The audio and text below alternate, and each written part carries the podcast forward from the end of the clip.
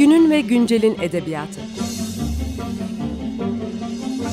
Romanlar, hikayeler ve kahramanlar.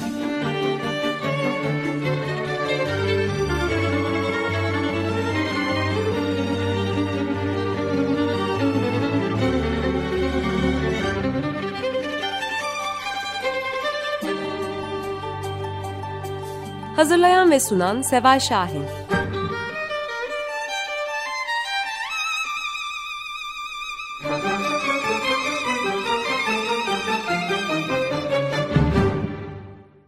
Merhaba, 95.0 Açık Radyo'dasınız. Günün ve Güncel'in edebiyatında ben Seval Şahin. Bugün program konuğumuz Mehmet Sümer. Hoş geldiniz Mehmet Hocam. Hoş bulduk. Mehmet Teşekkür Hoca ederim. e, Adıyaman Üniversitesi'nde öğretim üyesi. Öncelikle çok geçmiş olsun hocam. Hem size hem öğrencilerinize. Çok teşekkür ederim. Sağ olun. Evet, Mehmet Hoca ile birlikte bugün e, Adıyaman'ı konuşacağız. Kendisinin e, son çalışması e, Şair Taşra'da Hüseyin Siret'in Adıyaman sürgününü konuşacağız. Bu benim de çok bilmediğim bir şeydi. Çok keyifle okudum kitabınızı. Çok tebrik ederim bu Çok teşekkür ederim. Sağ olun. için. Kimdir Hüseyin Siret? Önce biraz bilgi verelim isterseniz. Evet, şimdi e, Hüseyin Siret e, aslında edebiyat tarihlerinde e, ismi geçen, Servet Fünun Hareketi içerisinde ismi geçen bir şair. Fakat tabii e, Servet Fünun Hareketi daha çok işte Cenab Şahabettin ve Fikret şiiri üzerinden konuşulduğu bilindiği için Hüseyin Siret ismi ve onun gibi e, başka bazı isimler biraz gölgede kalmış. Şimdi tabii e, Hüseyin Siret aslına bakarsanız çok tipik bir Servet Fünun şairi. Yani hem e, kişiliği, hem dünyaya bakışı, hem sanatı, şiiri tabii en başta çok tipik bir Servet Fünun e, şairi. Ama yazık ki tabii çok tanınmış biri değil. Yani Tevfik Fikret ve Cenap gibi e, daha güçlü yeteneklerin yanında biraz gölgede kalmış. Onu biraz işte Hüseyin Suat, İsmail Safa, Celal Sahir, e, Hüseyin Daniş gibi Servet Fünun'un e, ikinci derecede e, şairler arasında e, saymak yerinde olur zannediyorum. E, Siret tabii e, doğma büyüme İstanbullu bir şair. Yani ailesi İstanbullu bir aile. E, o da İstanbul'dan çıkmamış e, doğal olarak. E, ve tabii e, Seret Fünun e, kuşağının diğer pek çok ismiyle okuldan, edebiyat dergilerinden, sanat ortamlarından bir arkadaşlığı var. Mülkiye'de okuyor. Mülkiye'de okurken Recaizade ile Mizancı Murad'ın talebesi oluyor. E, bu önemli bir şey hayatında, önemli bir e, husus. E, aynı zamanda arkadaşlarına bakıyorsunuz. İşte e, İbnül Emin, Rıza Tevfik, Abdülhalim Memduh, Süleyman Nesip, Ali Kemal gibi sonradan çok e, meşhur olmuş isimler. E, bu bakımdan yani tam Servet-i Fünun'un hem yetişme koşulları itibariyle hem e, algısı itibariyle hem e, e, içinde bulunduğu çevre itibariyle tam Servet-i Fünun'un demin söylediğim gibi tipik bir temsilcisi. Şiire tabii Recaizade'nin etkisiyle çok erken yaşta başlıyor. İlkin Mektep, Malumat ve Marif gibi dergilerde şiirler yayınlıyor. Bu dergiler e, çoğu Fünun şairinin ilk şiirlerini yayınladığı dergiler. Bilhassa Mektep dergisi. E, sonra tabii Fikret'le tanışıyor. E, 1894 yılında bu tanışmasını da anlatıyor bir yerde.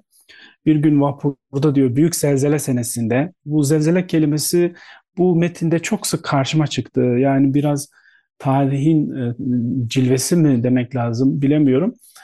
1894'te İstanbul'da büyük bir zelzele oluyor. Aynı yıl Malatya'da büyük bir zelzele oluyor ve Siret'in sürgün gittiği Adıyaman'da da zelzelenin yani depremin izleri çok sık e, karşımıza çıkıyor.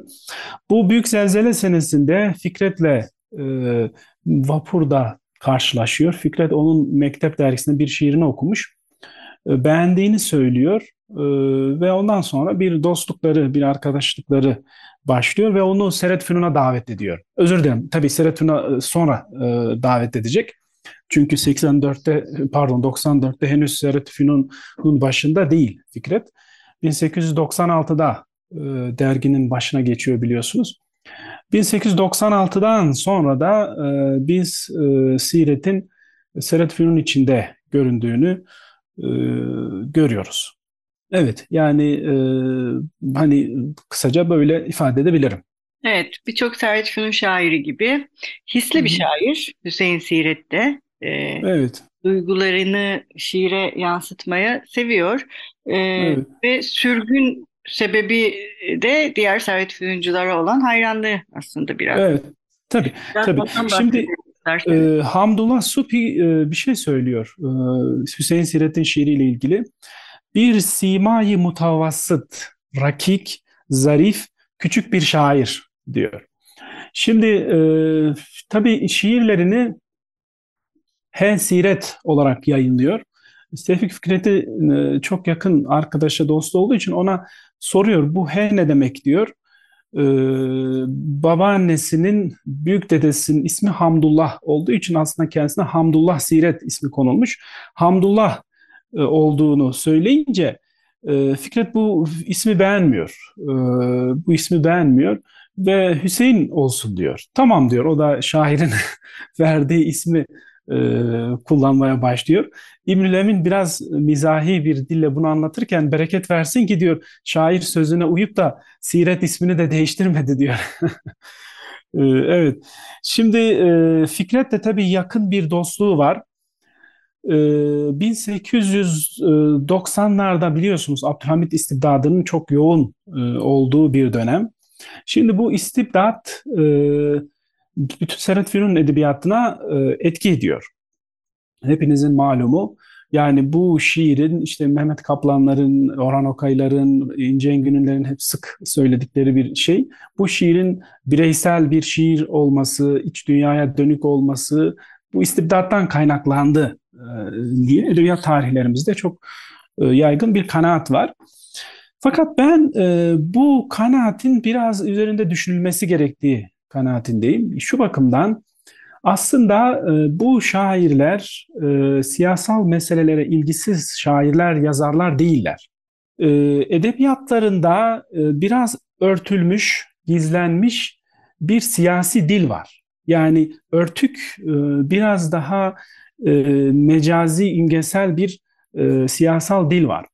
Yani e, Seret Fünun şairlerinin işte hep e, edebiyat tarihlerinde geçtiği gibi hayal hakikat çatışmasının temelinde aslında e, biraz bu dönemin koşullarını aramak lazım. Yani e, realiteden rahatsızlıklarını, var olan koşullardan e, rahatsızlıklarını e, hayali bir ülkeye, hayali bir dünyaya e, özlem duyarak e, bir biçimde ifade ediyorlar. Biraz bu yönüyle ben şey gibi düşünüyorum. Mesela e, Abdülhak Hisar'ın romanlarında da aslında bir toplumsal rahatsızlık vardır. Fakat bunu maziye sığınarak ifade etmenin yollarını arar. E, burada da böyle bir şey var. Aslında hepsinin siyasal bir tasavvuru var ve bu siyasal tasavvur birinci nesil tanzimat yazarlarından e, farklı değil. E, bu şairlerin, yazarların ev toplantıları yaptıklarını ve bu ev toplantılarında istibdada karşı mücadelenin yollarını aradıklarını görüyoruz. 1890 evet. Yani bu ev toplantıları dediğiniz gibi. Şimdi biraz Hüseyin Siret'e geri dönelim isterseniz. E, çünkü vaktimiz biraz az. E, ha, tamam. Servet Fünun e, ve onların siyasi ilişkiler için belki ayrıca konuşuruz. E, şimdi Hı-hı. bu e, sürgünün sebebi de bir e, Servet Fünuncuların ortak yazdığı meşhur hepimizin bildiği bu Boyarlar Savaşı'nı destekleyen bir dilekçe yazıyorlar. Evet. Evet, evet, İngiliz evet. elçiliğine götürüyorlar ve bu büyük bir başlarına bela oluyor. Ee, evet. Hüseyin Siret'in e, sürgünü de e, sizin kitabınızdan da daha önce Şükrü Hanioğlu'nun yaptığı derin bu konudaki çalışmalardan da biliyoruz ki e, bir e, sebep yani asıl sebep bu.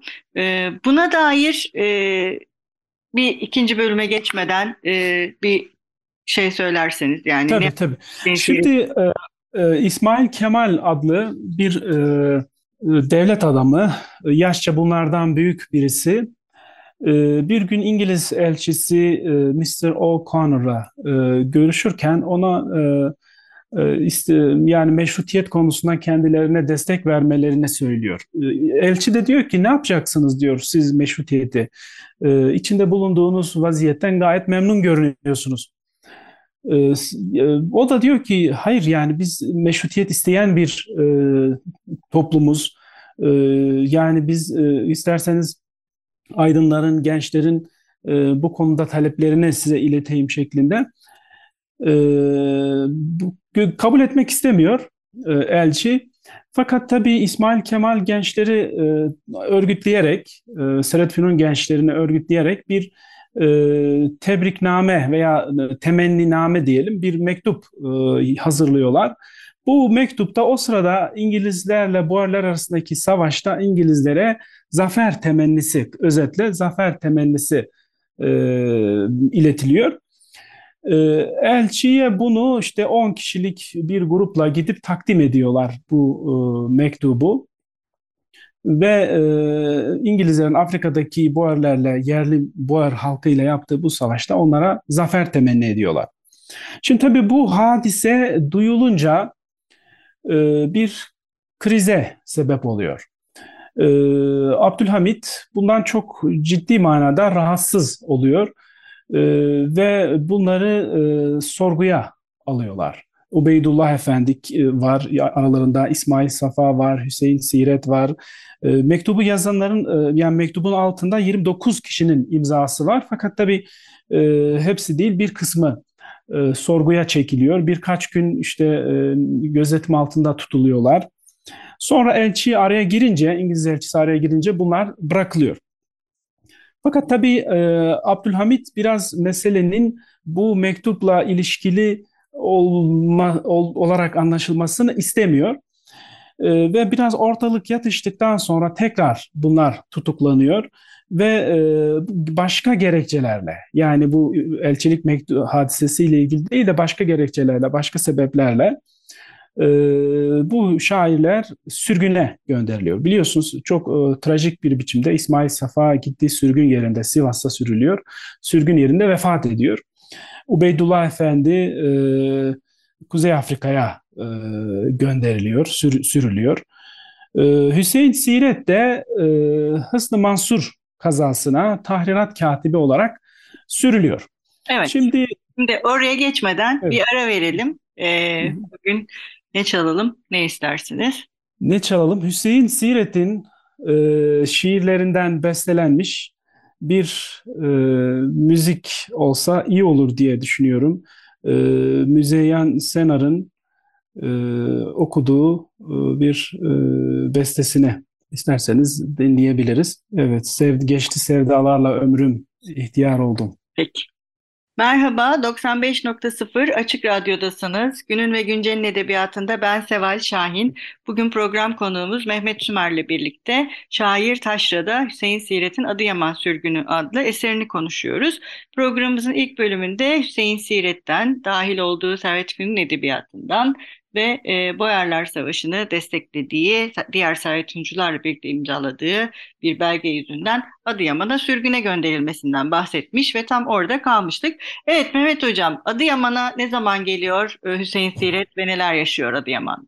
Şimdi Hüseyin Siret bu olay yüzünden e, Adıyaman'a sürgün kararı çıkınca e, 8 Mart e, 1900 yılında e, yola çıkıyor. Yani sürgün kararı aslında 22 Şubat 1900. Fakat 8 Mart günü e, demek kararın tebliği süreci falan var. 8 Mart günü yola çıkıyor. Şimdi vapurla Samsun'a gidiyor. Samsun'da e, iki gün kalıyor. Ondan sonra e, karayoluyla Adıyaman'a gidiyor. Ama tabii o günün koşullarında bu yolculuk bir aya yakın sürüyor. Yani Adıyaman'a varışı Nisan 1900, Nisan'ın başı. Şimdi e, Adıyaman'ın tabii o zamanlar e, Elazığ'ın, Elazığ e, vilayet, Malatya onun sancağı, e, Adıyaman'da Malatya bağlı küçük bir kaza, küçük bir e, kaza. E, dolayısıyla ilkin Samsun'dan Elazığ'a gidiyor, Elazığ'dan Malatya'ya, Malatya'dan da dağ yoluyla katırcıların e, açtığı bir dağ yoluyla, bugün o tabii bir e, otoyoldur e, dağ yolundan Adıyaman'a gidiyor. İki e, jandarma nezaretinde gidiyor. E, Adıyaman tabii e, Adıyaman'a ilgili, Adıyaman'la ilgili intibalarını, orada yaşadıklarını e, daha sonra anlatacak. E, 1902 yılında e, anlatacak. Dolayısıyla bizim Adıyaman'a dair yaşadıklarını, tecrübelerini öğrendiğimiz tek kaynak bu kendi yazdıkları yazılar kendi yazdığı yazılar. Adıyaman'da e, yaklaşık bir buçuk yıl kalıyor. Bir buçuk yıl kalıyor. Tabii Adıyaman'a gelirken e, ailesini getiremiyor. O günün koşullarında bu mümkün değil. E, hasta karısı Berrin Hanım'ı İstanbul'da bırakıyor. Kızı, iki yaşındaki kızı Hüceste'yi orada bırakıyor.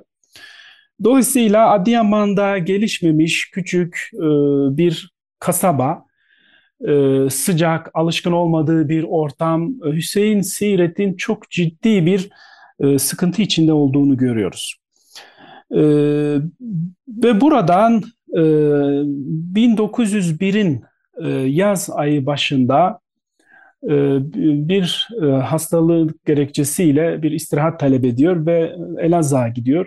3 ay orada kalıyor. Görev yerine tekrar dönerken yani yaz sonunda tekrar dönerken e, Amasya mebusu daha sonra Amasya mebusu yapacak İsmail Hakkı Paşa ile görüşüyor. Bu görüşmenin bazı kaynaklar yüz yüze olduğunu söylüyorlar ama bu doğru değil.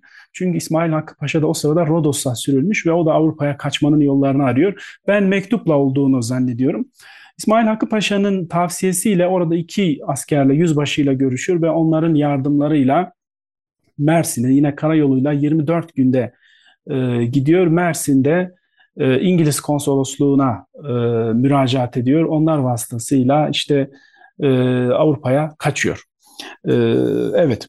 Şimdi kaçış tarihi Elazığ valisinin e, İstanbul'da bildirdiği bir telgrafta karşımıza çıkıyor. 8 Ekim 1901. Yani demek ki bir buçuk yıl bu sürgün yerinde kalmış. Tabii e, Adıyaman e, onun için çok e, kötü bir deneyim oluyor. Yani Adıyaman'ı sevemiyor açık söylemek gerekirse. Sürekli kendisini orada e, yalnız hissediyor. E, yani Anadolu mektupları başlığıyla beş tane yazı yazıyor daha sonra e, Avrupa'da. Bu mektuplarda Adıyaman'dan bahsederken kendisini münzevi, mücrim, garip, yalnız, gibi kelimelerle hep e, ifade ediyor. Şiirlerinde de var. E, ilginç bir tespit olarak bunu söyleyeyim. E, ben Adıyaman'da 8 e, şiir yazdığını e, tespit ediyorum bu kitapta. Ve bu 8 şiirde Adıyaman'ın e, nasıl tasvir edildiğini, nasıl anlatıldığını da görüyoruz. E, bu şiirler tabii Seret Fünun'da e, yayınlanıyor. Yani mektup yoluyla oraya gönderiliyor ve orada yayınlanıyor.